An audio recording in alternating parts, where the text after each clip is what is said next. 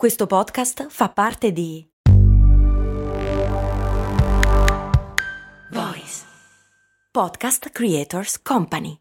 Mom deserves the best, and there's no better place to shop for Mother's Day than Whole Foods Market. They're your destination for unbeatable savings, from premium gifts to show-stopping flowers and irresistible desserts. Start by saving 33% with Prime on all body care and candles. Then get a 15-stem bunch of tulips for just $9.99 each with Prime. Round out Mom's menu with festive rosé, irresistible berry chantilly cake, and more special treats. Come celebrate Mother's Day at Whole Foods Market. Il 20 novembre del 2004 il Garforth Town, una delle tantissime squadre che popolano le serie inferiori del calcio inglese, sta giocando come ogni domenica una partita di campionato. È freddo, la pioggia c'è anche se non si vede, come sempre accade nel West Yorkshire, centro-nord dell'Inghilterra. Quando manca una decina di minuti alla fine, lo speaker dello stadio annuncia un cambio. Esce il terzino con il numero 2, Matt Higginbottom, e entra al suo posto con il numero 6, Socrates. Quello che si alza dalla panchina è un signore di 50 anni che ha visto fino a quel momento la partita con un giaccone e una copertina sulle gambe. Ha uno sguardo che sorride sottile, gli occhi sono segnati dalle rughe e la barba bianca è corta ma disordinata sul volto.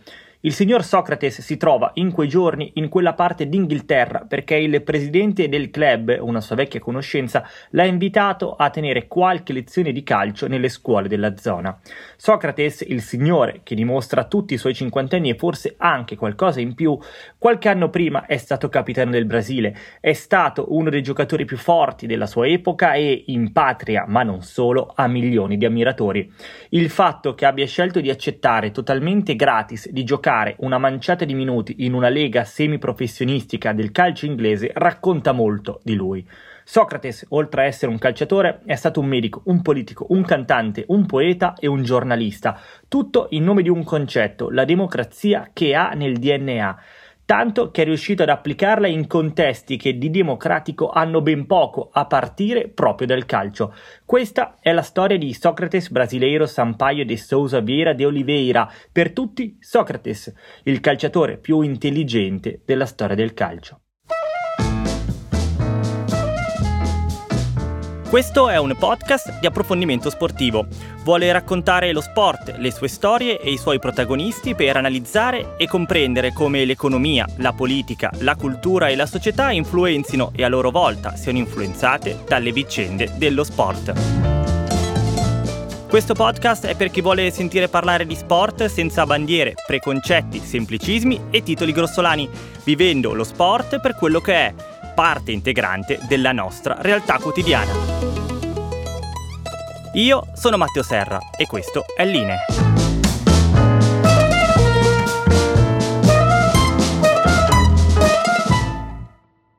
Platone scrive La Repubblica tra il 380 e il 370 a.C. È un dialogo immaginario in cui il protagonista, Socrate, reincarnazione del filosofo greco e maestro dello stesso Platone, affronta diversi temi, dalla giustizia all'etica fino al valore della cultura e dell'arte.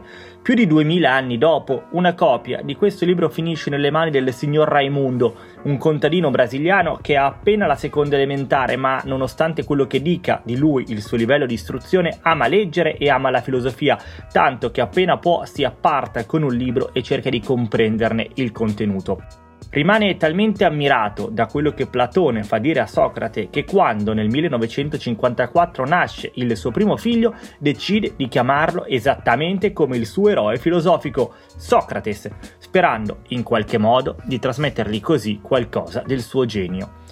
Il piccolo Socrates cresce in un paese, il Brasile, che sta godendo di una buona crescita economica, tanto che il suo presidente di allora, João Goulart, sogna di farne una grande potenza, stringendo rapporti economici con tanti paesi, su tutti la Cina.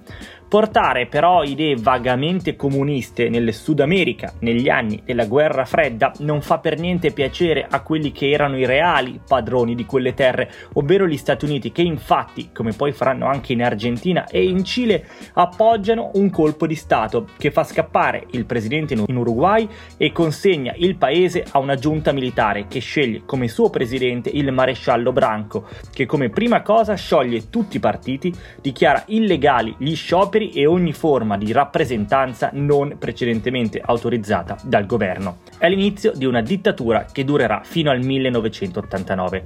Socrate quindi da bambino cresce con un concetto, la democrazia, che gli viene impartito dal padre, ma che non vede mai nella vita politica del suo paese. Il signor Raimundo, come ogni genitore, si augura che il figlio possa vivere una vita migliore della sua e sa che il segreto per farlo è studiare. Socrate sceglie che da grandi sarà un dottore, così da poter aiutare tutti. Sì, però siamo in Brasile e quindi Socrate, come ogni bambino brasiliano, gioca anche a pallone e lo fa molto bene, tanto che viene preso nel settore giovanile del Botafogo di Ribeiro Preto, nello stato di San Paolo, dove si è trasferito con tutta la sua famiglia quando aveva 7 anni. Questo ragazzo molto alto e altrettanto magro ruba tutti gli occhi mentre gioca a calcio. Già da ragazzino, proprio in virtù del suo fisico alto ma fragile, impara a giocare cercando di evitare i contrasti. Sa che non può tenere a lungo la palla e quindi sviluppa una grande intelligenza calcistica con un'illuminante capacità di comprendere il gioco e quindi anticipare ogni mossa, così da scappare agli interventi degli avversari. La sua arma principale è il colpo di tacco, la giocata più ammagliante del calcio che prende sempre in controtempo ogni avversario. Dato che nelle giovanili fa faville, il Botafogo, quando Socrates ha appena 17 anni, gli propone di passare in prima squadra. È il sogno di ogni bambino, la possibilità concreta di diventare un calciatore professionista. Chiunque direbbe sì anche se fosse gratis. E infatti anche Socrates accetta, ma specifica a una precisa condizione, che non sia obbligato ad allenarsi ogni giorno, così da poter continuare i suoi studi di medicina.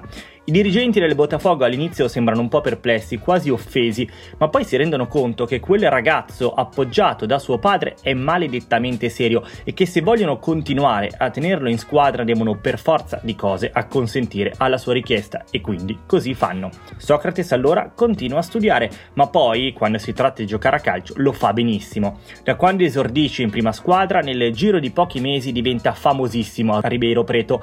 Tutti sono affascinati da quel ragazzo al altissimo e magrissimo che la domenica gioca solo di tacco, ma durante la settimana lo si può incontrare in biblioteca a studiare e soprattutto la sera nei bar a bere, come se ogni giorno fosse l'ultimo. E poi però puntualmente in campo fare il fenomeno. Socrates in questi suoi anni da giovane calciatore vive benissimo, cresce in un ambiente familiare che ne conosce e apprezza le particolarità, lasciandogli lo spazio di essere chi vuole. Se sei però un calciatore giovane e decisamente forte, non è difficile che qualche squadra si accorga di te e infatti è esattamente quello che succede.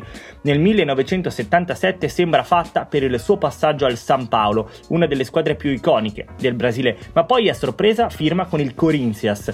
Anche lei di San Paolo è nata per espressa volontà dei suoi fondatori per essere la squadra dei ceti più popolari della città. Socrates accetta la chiamata e per una volta accetta anche di mettere da parte gli studi per fare a tutti gli effetti il calciatore. È con la firma sul contratto che inizia un progetto che nel calcio letteralmente non ha uguali e che passerà alla storia come democrazia corintiana. Socrates, come e perché sei diventato giocatore di calcio? Per caso mi pare. Eh, come professionista sì, perché mai ho pensato in giocare calcio in questa situazione. È chiaro che, come quasi tutti i brasiliani, eh, io aveva la, il calcio come, come divertimento, come, come, quello che faceva parte della mia, della mia, vita come sport. Però la mia vita era direzionata era per la medicina, la mia passione, eh, tutto quello che volevo fare. Il calcio è sorgito nella mia vita di una forma un, un po' come un accidente, però mi trovo benissimo in questo lavoro, mi è l'opportunità di di anche una partecipazione politico-sociale grande. E tutto questo eh, mi ha dato un'esperienza di vita, un, crescita abbastanza grande. Socrates all'inizio non si trova benissimo al Corinthians. Dopo aver ottenuto la laurea in medicina, ma aver scelto comunque di fare il calciatore, il suo modo di fare e il suo atteggiamento non sempre risultano piacevoli ai suoi compagni. Non che fosse altezzoso, ma portava sempre un giornale negli spogliatoi per farlo leggere agli altri, che però non erano tutti acculturati come lui, anzi diciamo che non lo era nessuno, e questo gli crea qualche attrito negli spogliatoi come anche con i tifosi. Il suo ruolo di leader però emerse quando si si fece portavoce con la società e con gli sponsor della squadra per ottenere una fornitura di magliette superiore. Minaccia addirittura di scendere in campo con la maglia al contrario se questo non fosse stato accettato. Alla fine quindi lo sponsor cede e tutti capiscono che Socrates è fatto di una pasta differente. La svolta nella sua storia e in quella del Corinthians avviene nel 1981, quando come presidente viene eletto Valdemar Pires, uomo dalle ampie vedute e determinato a fare le cose in modo diverso tanto che fa entrare in società anche suo figlio Adilson, che di calcio sapeva poco o niente, ma aveva molte idee, credeva nel ritorno della democrazia in Brasile e in più aveva anche la stessa età dei calciatori. L'incontro tra Adilson e Socrates è il momento X. Il primo incita, il secondo pretende che i calciatori siano più coinvolti nelle scelte della società. I dirigenti, dice Socrates, non vogliono che i giocatori diventino adulti. È tempo che questo cambi. Il calcio, quello di allora, soprattutto era un mondo dispotico, dove uno, che fosse l'allenatore in campo o il presidente in società, aveva il potere di decidere da solo, senza che nessuno potesse opporsi. La dittatura brasiliana inoltre aveva imposto che ogni squadra avesse nel suo organico un direttore della disciplina che controllasse il comportamento dei giocatori. Socrates, appoggiato da due compagni, Vladimir e Casagrande, riesce a convincere gli altri giocatori e il resto della società che le cose si possono fare in modo modo diverso, che anche una squadra di calcio può essere democratica. Si tratta di un processo che dura due anni e mezzo e che li porta a diventare un corpo unico, dove ogni decisione viene presa mediante votazione di tutti e tutti con pari potere. I calciatori scelgono qualunque cosa riguardi la loro professione, quando andare in ritiro, come gestire la campagna acquisti e i rapporti con gli sponsor, come è giusto comportarsi fino anche alle scelte tecniche, tanto che per un periodo non ci sarà un vero e proprio allenatore quanto più un rappresentante rappresentante dei calciatori. Il nome a questo progetto viene dato dall'addetto marketing della squadra Washington Olivetto che conia il termine democrazia corintiana. I giocatori scendono anche in campo con una maglietta con questa scritta dietro la schiena e alcune gocce rosse che richiama il sangue della dittatura. In questo contesto il calcio sarà secondario, saranno andati malissimo, si potrebbe pensare, e invece per due anni di fila nell'82 e nell'83 vincono il campionato paulista. Gli episodi più simbolici sono due. Il primo avviene nell'autunno del 1982. La dittatura brasiliana per la prima volta apre alla possibilità di eleggere i membri del Parlamento. Dato che la tifoseria del Corinthians era formata per lo più da tifosi del sottoproletariato, per ricordarli di andare a votare e quindi di esprimere la loro idea, i giocatori scendono in campo con la scritta vota il 15 sulla schiena il giorno delle elezioni. Quando il regime lo viene a sapere, nei giorni immediatamente precedenti gli intima di non osare indossare quella maglietta. Il Corinthians risponde risponde sapete benissimo a che ora e dove giochiamo, se volete venite a prenderci. Alla fine della stagione 1983 la squadra saluta i tifosi esponendo uno striscione vincere o perdere, ma sempre con democrazia. Io sono basicamente un, un combattente generalmente. È chiaro che eh, ogni tipo di questione contro me non va a cambiare la mia testa, non va a cambiare il mio modo di vivere, perché questo è fondamentale per me. Não so fino a quando devo vivere, però voglio vivere molto bene fino al, fin, al fondo. Però eu devo dimostrare a tutta la gente, principalmente quelli che non hanno l'opportunità di avere l'informazione e l'educazione, che tutti loro devono e possono vivere così, con tutta la libertà, con tutta la, la, la voglia e il piacere di vivere. Negli anni successivi questo progetto, quando vengono a mancare i risultati sportivi, pian piano si scioglie e si torna alle vecchie abitudini, ma i germi piantati da Socrates e dai suoi compagni attaccano presto nella società brasiliana che vede in quel giocatore un nuovo leader, un nuovo esempio, anche perché Socrates quando non gioca partecipa alle riunioni con gli operai, dice la sua nei comizi in piazza, cerca di far comprendere a tutti quanto sia importante difendere la democrazia, il tutto all'interno di un paese governato da una dittatura militare semplicemente unico. La fine della storia tra Socrates e il Corinthians sta sullo sfondo come è sempre successo vicende politiche. Nel 1984 il Parlamento brasiliano indice delle elezioni per far passare un emendamento che permetta ai cittadini di eleggere direttamente il presidente. Socrates in piazza dice se vinciamo resto, se perdiamo me ne vado. Il voto però non passa e quindi Socrates capisce che il suo tempo è passato e quindi accetta una delle richieste dalle squadre dell'Europa che da tempo arrivavano, nello specifico quella della Fiorentina, dove verrà accolto accolto da grandi entusiasmi, lo chiamano il dottor Guevara del football, ma poi però non andrà molto bene e dopo un solo anno torna in Brasile. Quando smette di giocare nel 1989 si mette a fare il dottore curando spesso gratis le fasce della popolazione più povere. Diventa un simbolo più che politico-filosofico, capace di incarnare la lotta per la democrazia senza se e senza ma. Il suo esempio arriva ovunque, anche perché lui quando può lo porta ovunque, come dimostra anche l'aneddoto con cui abbiamo cominciato il racconto. Socrates poi muore nel 2011 a causa di un tumore, eredità di una vita dove alcol e sigarette hanno sempre trovato spazio. Muore di domenica mentre gioca il Corinthians. Non una coincidenza, ma un desiderio dello stesso Socrates e questo è veramente incredibile. Nel 1983, prima di compiere 30 anni, alle continue domande dei giornalisti aveva ribattuto che si era stufato di parlare di calcio, chiedetemi altro, aveva detto. Uno allora, forse anche per prenderlo in giro, le aveva chiesto come si immaginasse la sua morte. Di domenica, mentre il Corinthians gioca e vince il campionato, aveva risposto Socrates.